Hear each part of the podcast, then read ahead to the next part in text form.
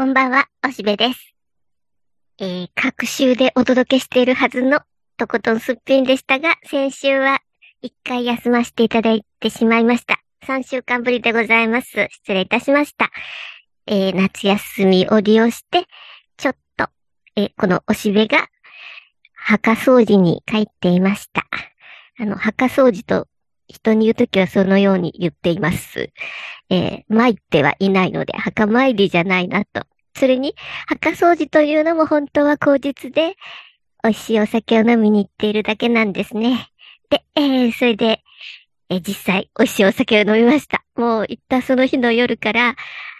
それなりに行きつけになっているところに行って、で、えー、山、山と積まれた枝豆と、それからスルテンを食べてきました。枝豆なんてどこにでもあるじゃないって思いかもしれません。ちちち、違うんですよ。新潟の枝豆を侮ってもらっては困ります。もう全然違うの、美味しくて。それに山盛りいっぱい食べるんだよ。そんなわけで、えー、1日目ベロベロになるまで寄って楽しく過ごしまして、で、次の日、まあ、あの、一応お酒を、あの、お墓をちらっと見て、で、えーさささっと、はい落ち葉を吐いて、で、まあなんか、割とお寺さんにありますので、綺麗にしていただいているので、まあこれでいいかなっていう感じで、で、えー、街にブラブラ出ました。で、えー、いつも立ち寄る古道具屋さんといいますか、骨董屋さんがあるんですね。で、そこは2階に上がると、抹茶と日本のこう、あの、和菓子をいただける、そういうスペースがあったんですが、入ってみたら、もうそこは、えもうやめましたって小さい看板が出て、そりゃそうだなと、このコロナの中でね、えー大してお客が入らないのに、ずっとお抹茶の準備してるのも大変なんだろうなと思って、残念と思いながらも、まあ、なんか古道具を見ておりましたら、そのご主人がちょうどちょっと作業をしておられて、で、パッと目があって、あっ。えーあちらもこちらを覚えていてくださいました。うーん、数えて7年ぐらい前ですが、えーおしべの母が、えー亡くなって家を、まあ、整理しなきゃいけないときに僕は、結局ずっとそこにこもって、で、遺品をととととと整理していたわけですが、その中でも、それなりのお宝かな？これは。どうかな？売れるなら売りたいなっていうようなものを、えーこの骨董屋さんに相談して、で、一回来てもらったわけです。で、えーざっと見ていただき、そして値段をつけてもらったわけですが、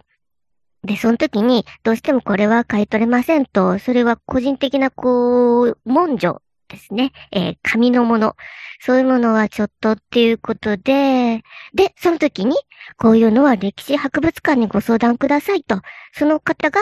提案してくださって、あ、そうですか、ということで、すぐに、その歴史博物館さんの方に連絡したら、そちらもまたすぐ来てくださって、で、えーいろいろ見ていただいて、で、とにかく、まるっと全部、あの、そちらがご医療でないならば、えーいただいていきますよっていうことで、で、もちろんこっちはもう、もう、あの、持ってっていただかなければ、もう、あの、弟はゴミとして処理する予定でございますので、えーでも、それなりに古い紙の、あの、全部、えー毛筆で書かれているものだから、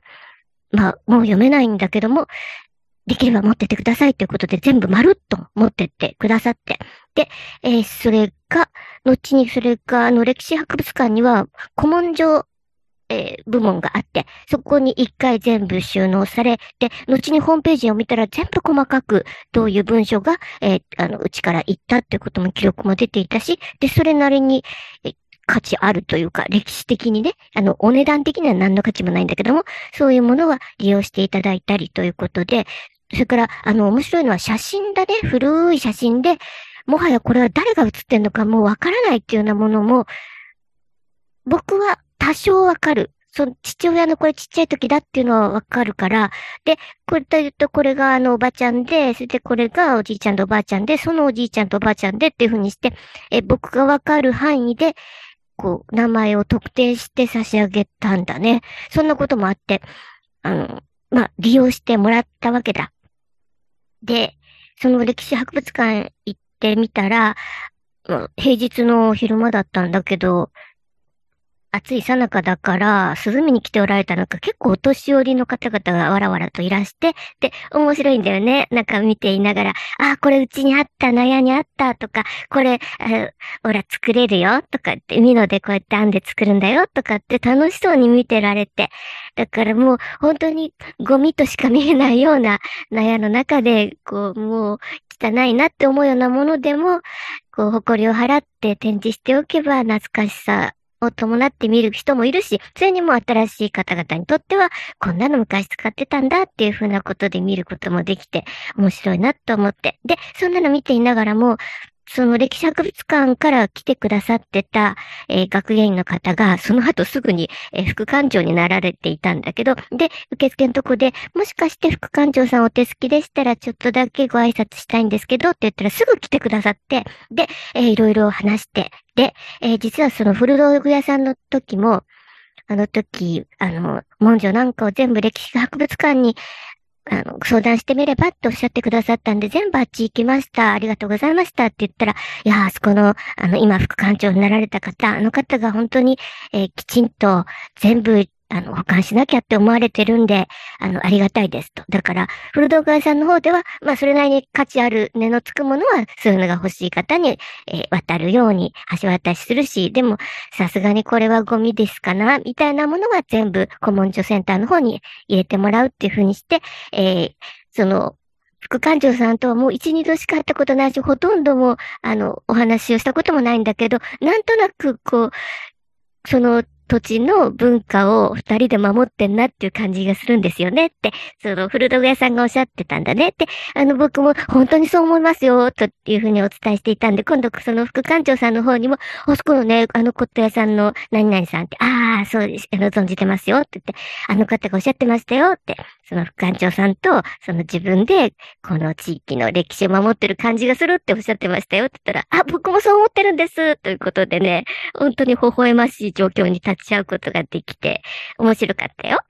なんて、まあ、あの、それは奇跡的なことだけどね、そういう連携がうまくできている地域が日本で今どれだけあるか、もう片っぽだけでももうなんか功利主義的にこんな何の価値もないとかね、そんな場所がないとか、特に都会とかはそうだと思う。あの、僕の田舎なんかも土地はなんぼでもあります。むしろもうどんどん空き家が増えて土地はいっぱいあるっていうとこだから、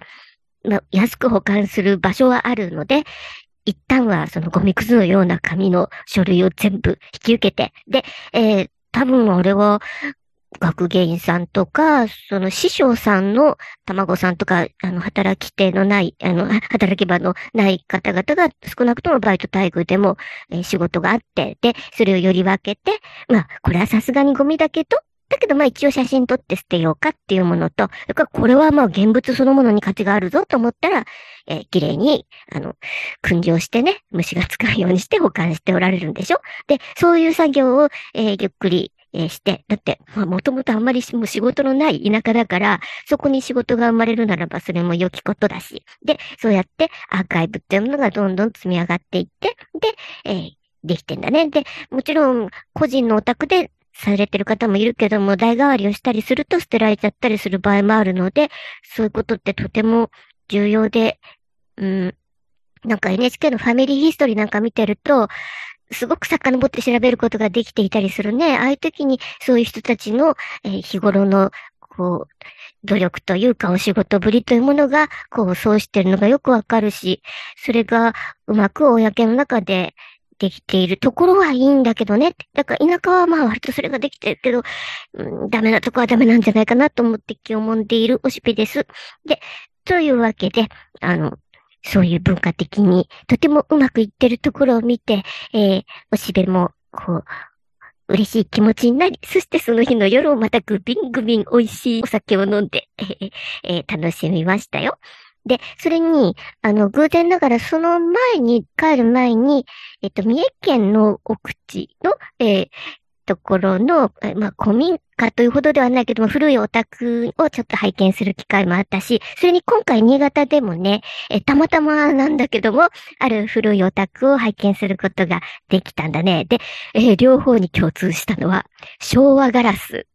すべてのガラスが昭和ガラスだね。で、これはね、あの、今もう見ようと思っても見ることのできないものが、えー、さりげなくというか、ごく普通にあって、昔はどのお宅もみんな昭和ガラスだったよね。なんかちょっと模様が入ったような、ザラザラしたようなガラス。それが全部ハマっていてね、これは大事なものなんだけどな、とこのうち壊すときには、何らかの形でこのガラスちゃんたちだけでも、えー、保管されるといいけどな、っていうふうに思いました。というので、あの、古民家というとテレビに出てくるようなのは、まあもちろんテレビに映るためだとは思うし、それにカフェになってたりして非常に整備されて素敵だけども、まあなかなかね、本当に一般社会の中で、えー、古民家といってもそう整備され尽くしてるわけじゃなくて、えー、あちこちちょっとガタガタしていたりとか、そんなに綺麗なわけではないでしょ？だけど、それは、うん、それを、それ自体が昔のいびきを感じさせるし、うん、それをすごく嫌と思う人たちもいることは知ってる。もうただ汚くて、はい、壊してしまえばいいのにって思う人もいるかもしれないんだけど、なんとなくちょっとまあ体がほっとするというか、うん、僕はそういううちで育ってきたからかもしれないけれども、うん、なんか呼吸が楽なような、本当はなんか虫とか、えー、いろいろいっぱいいると思うんだけども、うん、それはまあもともといるものだし、えー、むしろ安心して、えー、過ごせるお家だなっていうふうにして思いました。というわけで、えー、古き良き失われそうな文化のことをいろいろ考えながらめちゃくちゃ美味しいお酒を飲んで、えー、遊んでいたおしべでした。では、またね。バイバイ。